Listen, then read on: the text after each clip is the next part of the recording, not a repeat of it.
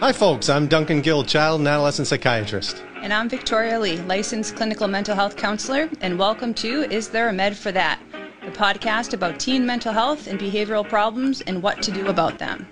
Victoria and I have been working for years together with kids. Sometimes we use therapy, sometimes medication, sometimes we give some guidance to parents. And sometimes kids just need to be left alone. We don't have all the answers, but we probably have some of them. We'll do our best to share what we've learned over the years working with struggling kids and their families. We hope you enjoy the show and we can be helpful to those who have taken on the hardest job in the world, being a parent.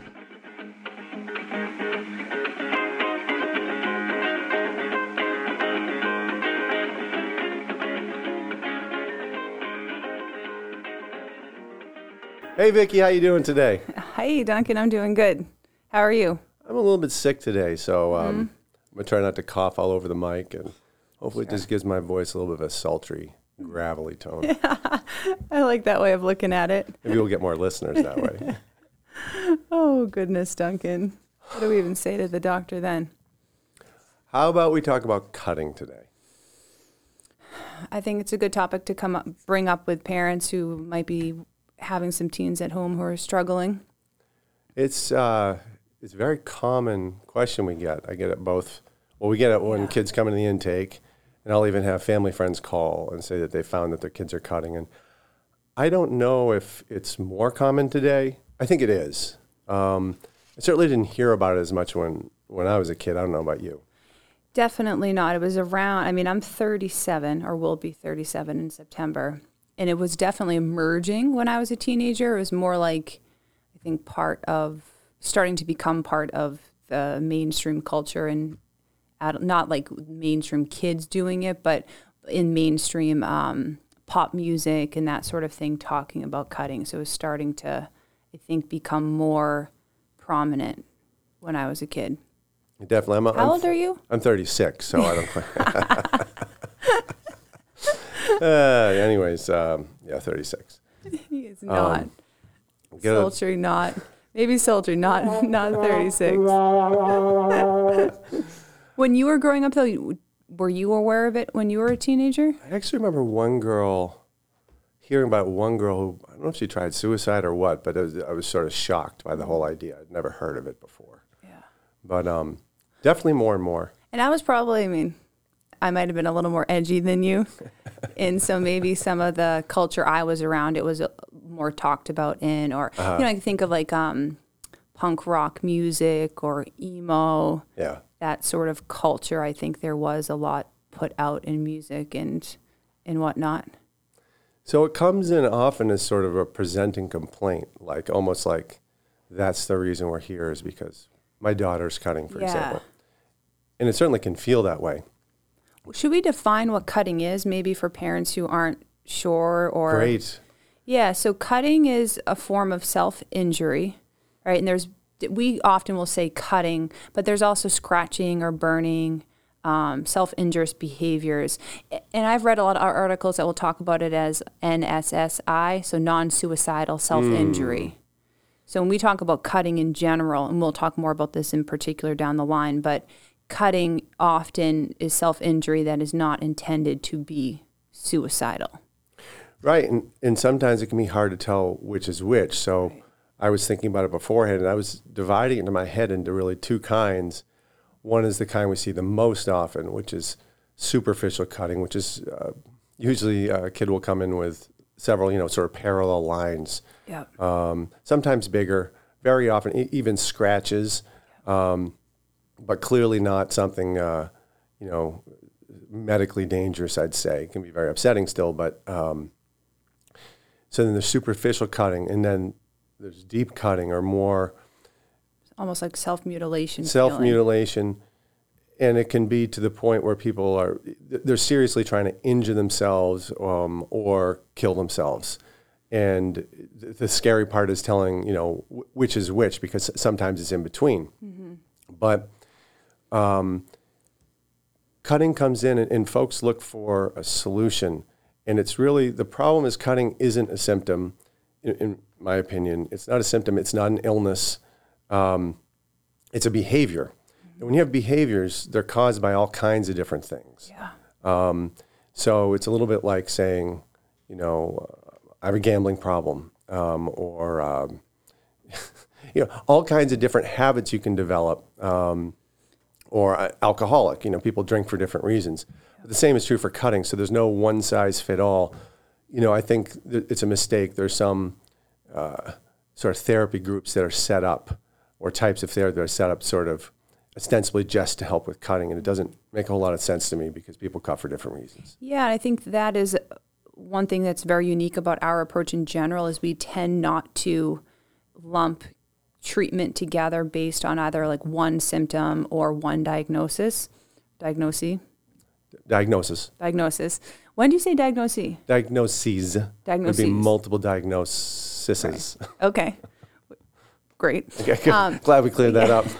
We tend to have groups where we put many different things going on in people's lives together, and we think that we look at it more like a behavior in general versus really diving into that alone. And we've had great success with that, especially with teenagers. Might be different for adults when things maybe get more calcified and more the nature of it changes with adults. But I think with teenagers, it's really important not to lump them all together all the time with completely like-minded or liked behaviors, because there's a lot of trauma bonding that can help, or you can get in there too. You isolate it too much. Can you explain trauma bonding? That's a great term. Yeah, so trauma bonding is when you either go through something traumatic together with someone, and that experience brings you together. You bond over it. It originally came out of war, I believe. With that makes sense. Yeah, like you are going through hell on earth together, and there's a bond that comes out of that. And then in mental health, we're often talking about it with when, say, like you have some trauma in your past, or a bad behavior, unhealthy behavior, I shouldn't say bad behavior, but unhealthy behavior, like drinking excessively, and you and I bond over that trauma in our life. And our relationship is based on that trauma. And in our experience, it's not always bad. Sometimes it can be really important to have other people who understand through experience, but there's a lot of liabilities that can go along with that when that is the only reason that draws you together. Right. That's trauma bonding. And I find that if you were to put a group together of just kids who cut, that can be like a side effect that isn't so great. Trauma bonding, and they can actually reinforce their own behavior and habits and ways of looking at things in unhealthy ways. Exactly, yeah. So talking about the reasons for cutting, I think parents often, you said, come in, like, why are you here for, you ask them, what brings you in today? And they're cutting. My daughter, son are cutting. And what are the reasons you usually see connecting to that? So I was going to talk about the more dangerous cutting first because it's shorter and we see it less often. Yeah. But it's probably more important. But the sort of real self-injurious cutting, the real dangerous deep or suicide attempts, I think are most often related to biological psychiatric conditions. So bad depression, bipolar disorder, schizophrenia. And schizophrenia in particular, you'll hear this as we talk about it more, but it can often be very bizarre. It can be not just cutting, but self-mutilation, like self-amputation and all kinds of really terrible things. That looks obviously very different from most of the cutting we see. Another one is trauma, and I really mean kind of serious trauma growing up, really bad abuse, or more often neglect. People can get very serious in their cutting. And of course, anything, suicide attempts can be by cutting as well. Usually I'd say they're associated with real psychiatric conditions, not always, but depression, bipolar disorder. You know, I think I was thinking about it, and it seems to me, for whatever reason, it is much more common if I see a boy who's been cutting. I look twice because often it's due to a more serious psychiatric condition. It's more unusual, I would say. Not all the time. Although that's even changing, I feel. Yeah. As gender roles and the current generations are different and changing, and they see it as more fluid, I think there's less. I feel like we're seeing it a little bit more in boys. We are. I actually speculate there's a genetic thing as well. But no, absolutely, the social situation's changing, so that's probably, you know, it's more common in both. And when you talk about this first class, right, or category of cutting, most of these would need medical attention that you're talking about. Yeah, so anybody who comes in, we get kids who've been to the ER because they've been cutting. It's a whole different thing if they've been cutting and they need stitches. Right. So that almost always is a red flag for bad depression, bipolar disorder, PTSD, something like that. Cutting the point of stitches is not, it's not normal. It's not normal for superficial cutting. But yeah, medical attention. So there's underlying mental health issues that need to be treated. Serious mental health issues. Yep. And that's the type of places where medication can be helpful because all these types of conditions can be treated very well. Is there a med for that? I would say there's a med for that in some cases. I was going to bring up also there is a med for cutting more in general. Sometimes it's used naltrexone, which is actually an opiate blocker. Huh. So cutting as it becomes a habit, as we talk about, can actually become a little bit of a high, like running or anything else you get addicted to. Endorphins.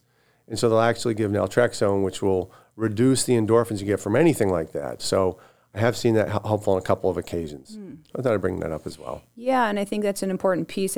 So when you're talking even about the superficial cutting, right, that's one of the reasons that kids might continue cutting is that it feels good eventually, which is hard. Like if you aren't a cutter yourself, right, it's hard for one to maybe imagine.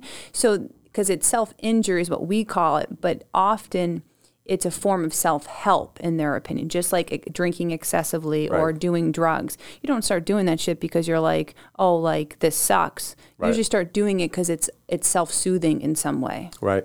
And so with a lot of the superficial cutting that we see, it's often begun either to self-soothe if there's a lot of like emotional dysregulation, or to, if you feel numb a lot, to ground yourself. Right. And then the other piece that might be a little, when we say it with kids, it can be upsetting, but sometimes it's to get attention.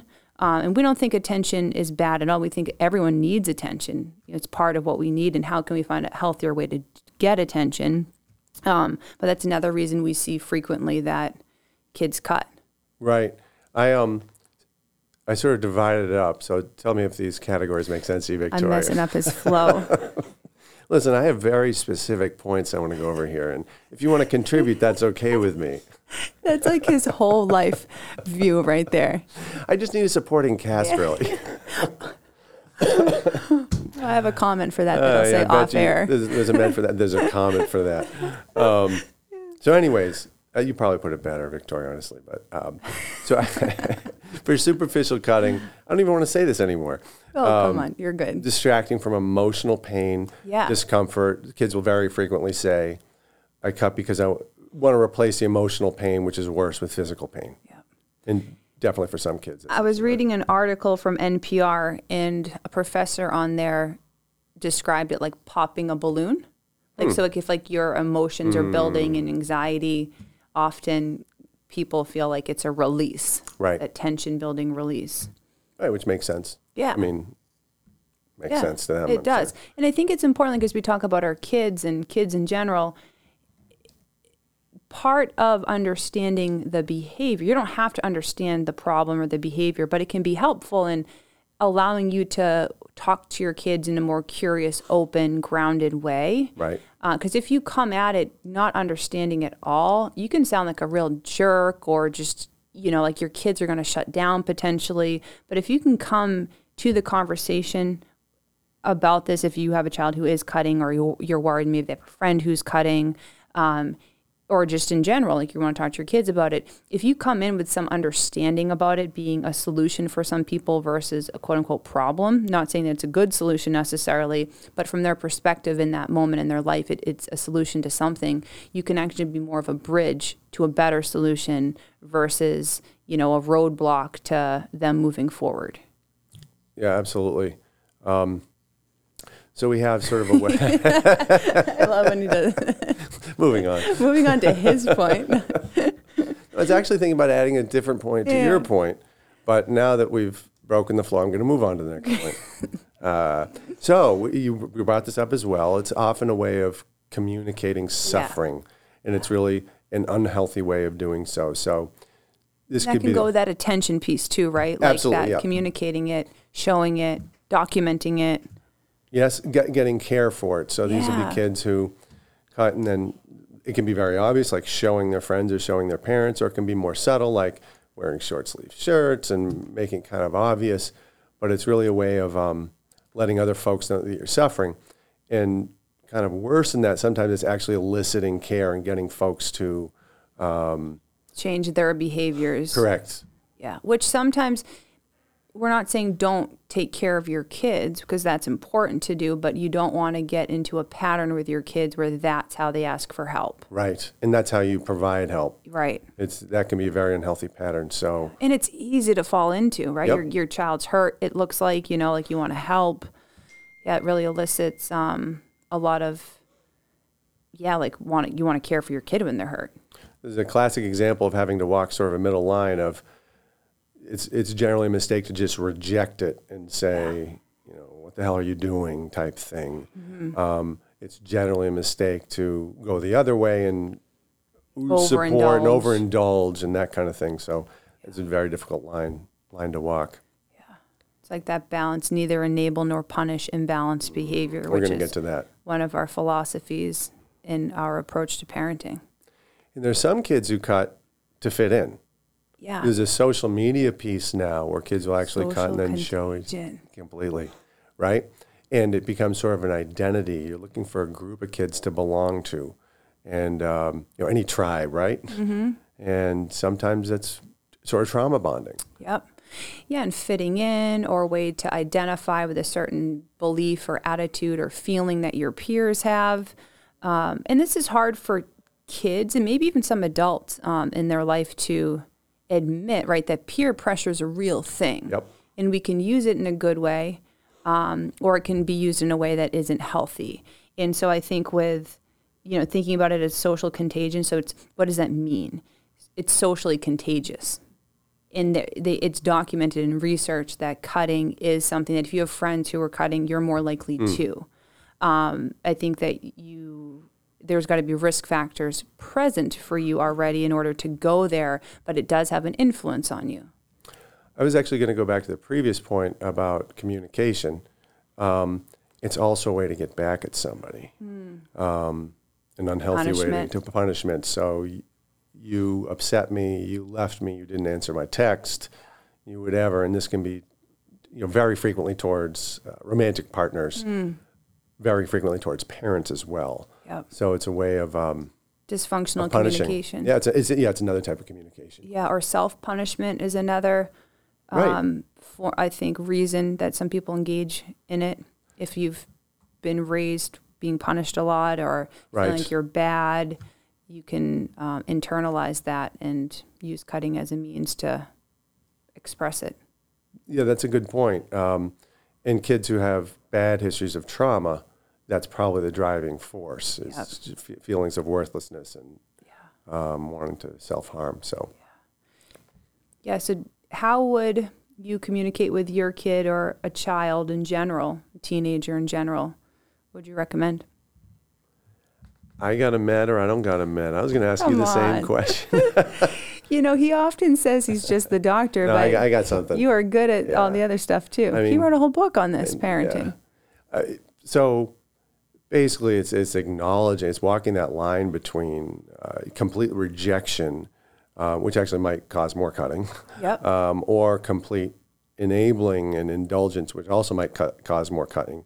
And I guess part of it is realizing that you don't have control. This is what we talked about last time. You have control to gain authority. That's right. You don't have control about whether your child's going to cut or not. I thought we'd get to whether or not to lock up sharps after. Yeah. But ultimately, it's very upsetting and frustrating and scary to have that realization that you don't have this ability to control your child's hurting his or herself. Yeah. So I guess going in with that understanding matters. And that comes across in what you say, probably. I think it's important to give the message that you really don't have that control, and it's really the child's responsibility. And everything you say needs to convey that message that It's not your own personal responsibility. It's not the boyfriend or girlfriend's responsibility. It's an individual responsibility. Choice. But understanding that there's a reason that it's being, that it's done, and that may be unhappiness, it may be depression or bipolar disorder. Certainly makes sense, to seek professional help, probably in most instances. But empathy, and it's just being open, open with the fact that you're upset about it, that you're worried about them, that you don't really know how to help them. But just being, I think, transparent and honest about all these things is a huge start. Being authentic. Yeah. Yeah. Embrace all feelings, guide all behaviors is what comes to mind for me, too, as you're talking about how you'd handle it. Embracing the feelings that they have, right. Whether it's the sadness, the pain, feeling neglected, wanting to fit in, curious, right? Whatever feelings that arise, and embracing your own feelings. I'm scared, I'm sad, but then guiding the behaviors together. Okay, so this is the reality of how we feel. What do we think we should do? Where should we go from here? What right. do you want? Do you want to continue cutting? Right. That's where the cooperation comes in, and we talk about this over and over again, is you want to be in the same team as your child. With something like cutting, it can be very divisive. It's very easy to get into a battle about it. Yep, power struggle. So we try to short-circuit that right away, because it may be tempting for a child as well. But to approach it is, hey, what can we do about this? Yeah, and some kids will say they don't want to stop, or they don't want to. Not ready to. And unfortunately, you can't make them ready to. That's the hard part. Yeah, and it's very, I think, going back to the giving up control that we talked about last episode, in the moment you can control it, right? Like you could potentially put them on lockdown, look at them for the next 48 hours, and it, you could prevent them from cutting theoretically that way. But ultimately, you can't control their desires and wants as a human being. Right. And so it can be very seductive. And again, if we are looking at that first category, then you need to get your child medical attention and address what's going on there.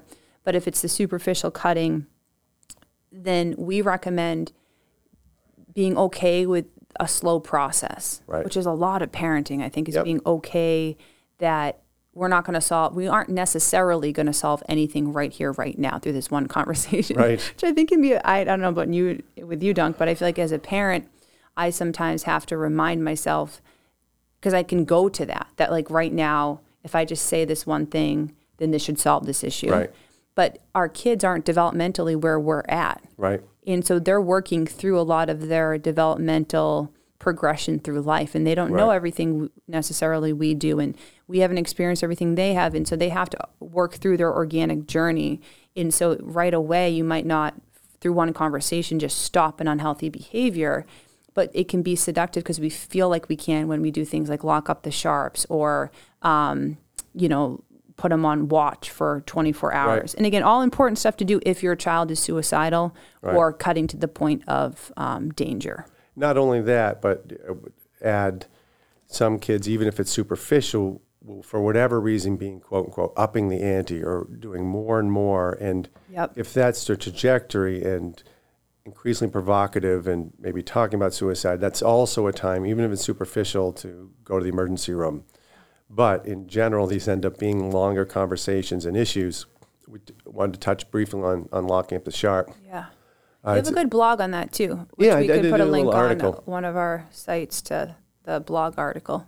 So locking up the sharps, for those who don't know, is this strategy of trying to lock up everything that's sharp in the house and, padlock the utensil drawer and to decrease access to objects they could cut with. Razors and stuff, and while it may provide some short-term sense of security and potential real security, it's not a strategy we usually recommend. I don't think I ever have.